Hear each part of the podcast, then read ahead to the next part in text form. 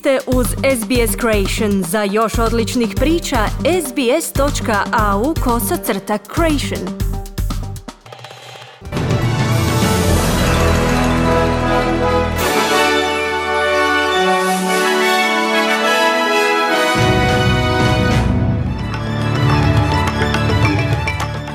Danas u vijestima poslušajte. Evakuirani ukrajinski vojnici ranjeni u obrani Mariupolja. Scott Morrison kaže da se politika koalicije o vizama za privremenu zaštitu neće promijeniti ako pobjede na saveznim izborima.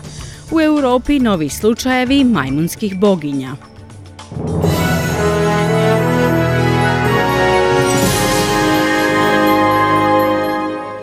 Slušate vijesti radija SBS. Ja sam Mirna Primorac.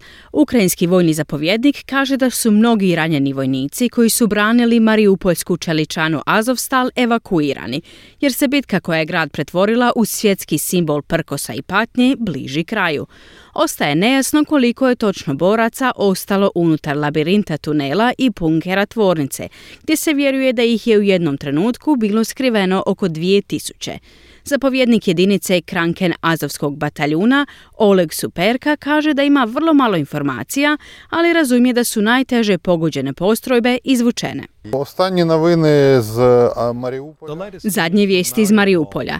Neki od onih koji su bili na teritoriju tvornice Azovstal, mnogi od njih su evakuirani. Inače ne samo iz Azovskog bataljuna, nego i pripadnici 21. i 36. brigade. Možda čak i iz nekih drugih postrojbi. Nisu to svi ranjenici, nego samo oni u najgorem stanju, kazao je Superka. A Rusija kaže da se gotovo tisuću ukrajinskih boraca koji su bili unutar tvornice Čelika predalo. Neke su Rusi odveli u bivšu kaznenu koloniju na teritoriju pod kontrolom separatista koje podržava Moskva. Ruski vojnik koji je priznao krivnju za ratne zločine u Ukrajini kaže da planira osporiti dokaze tužiteljstva. Tužiteljstvo kaže da je ruski vojnik pucao u glavu 62-godišnjem Ukrajincu četiri dana nakon početka ruske invazije. 21-godišnji vojnik priznao je krivnju za ubojstvo nenaružanog civila u selu u sjevernoistočnoj regiji Sami, ali njegov odvjetnik kaže da će i dalje osporavati optužnicu. Slučaj je jedan od mnogih za koje se smatra da Ukrajina trenutno priprema ili procesuira. Ukrajinska glavna tužiteljica ranije je rekla da njen ured priprema slučajeve protiv 41 ruskog vojnika za kaznena djela uključujući bombardiranje civilne infrastrukture, ubijanje civila, silovanje i plačku. Nije jasno koliko je sumnjičenih u ukrajinskim rukama, a koliko bi se moglo suditi u odsutnosti. Postoji zabrinuto zbog napretka službenih prijava Finske i Švedske za članstvo u NATO-u. Sjevernoatlantsko vijeće, upravno tijelo NATO-a, nije odmah moglo započeti planirani proces pristupanja zbog prigovora Turske. Turski predsjednik Erdogan kaže da su Švedska i Finska zapravo pristaše terorizma zbog njihove navodne potpore zabranjenoj kurdistanskoj radničkoj stranci i miliciji kurdskih narodnih obrambenih jedinica u Siriji no savjetnik za sigurnost Sjedinjenih američkih država Jake Sullivan kaže kako je Savez i dalje uvjeren da se prigovori Turske mogu prevladati. Finland and Sweden are working directly with Turkey to do this, but we're also talking to the Turks to try to help facilitate.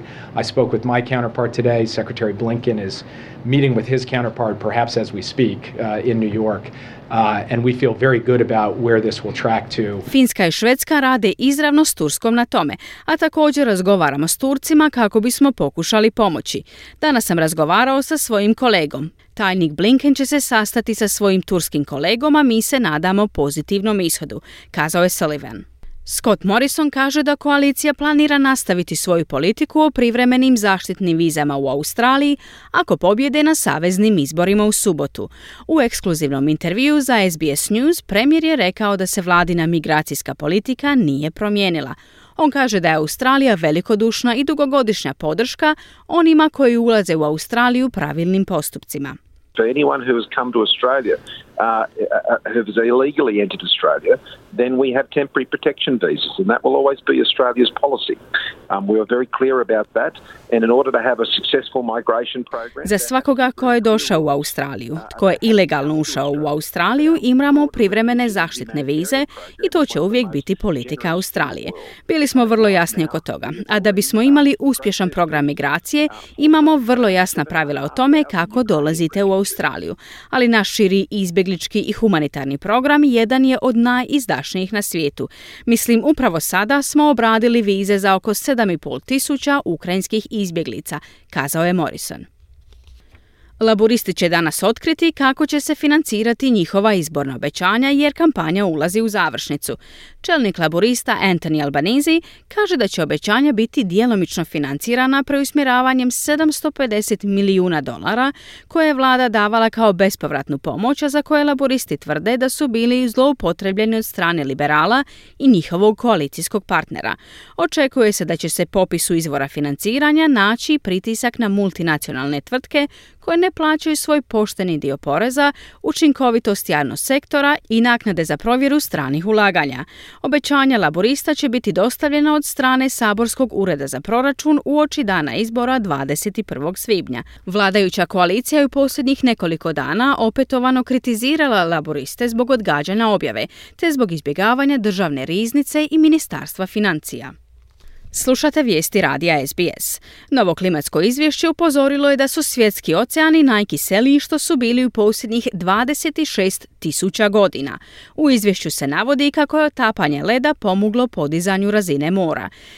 Zapanjujuća otkrića dio su najnovijeg godišnjeg izvješća Svjetske meteorološke organizacije koje je predala novinarima Ujedinjenih naroda u Ženevi.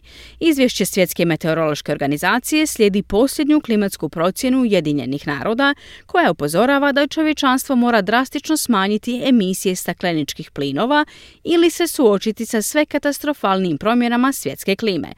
Glavni tajnik Ujedinjenih naroda Antonio Guterres kaže da vrijeme za poduzimanje akcije ističe. Sea level rise, ocean heat, greenhouse gas concentrations and ocean acidification set alarming new records in 2021. I will give you the bottom line. Porast razine mora, topline oceana, koncentracije stakleničkih plinova i kiseline oceana postavili su alarmantne nove rekorde u 2021. godini. Izniti ću vam zaključak.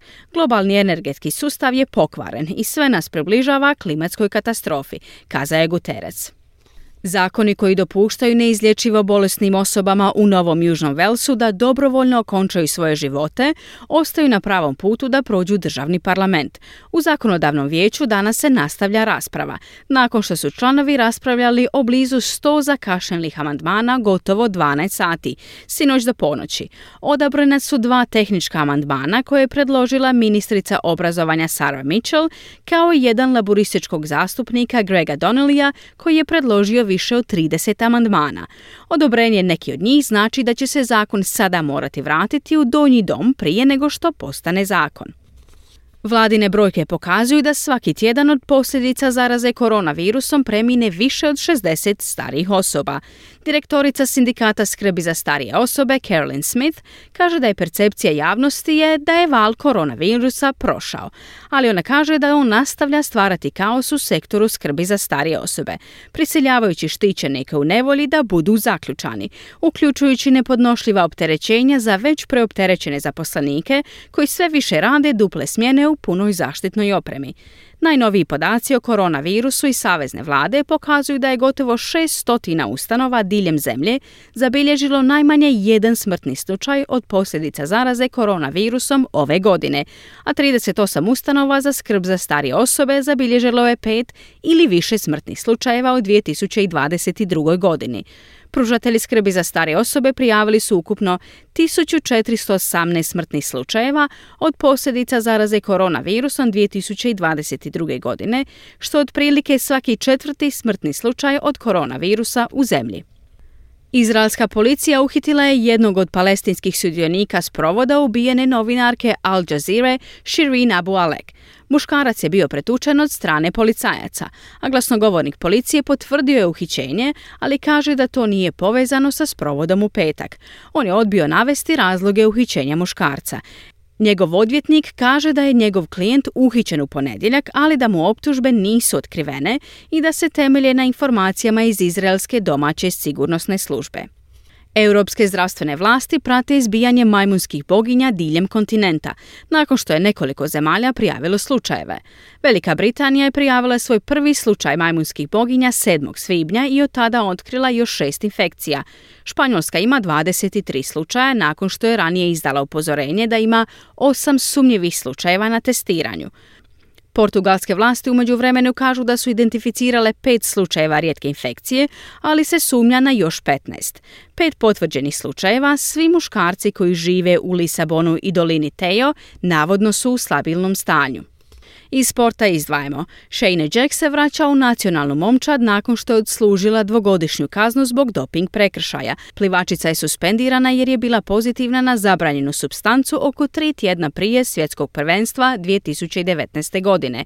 Ona je sada osigurala plivanje na ovogodišnjem svjetskom prvenstvu igrama Commonwealtha nakon što je završila kao druga u finalu na 100 metara slobodno na naslovu prvaka države u Adelaidu.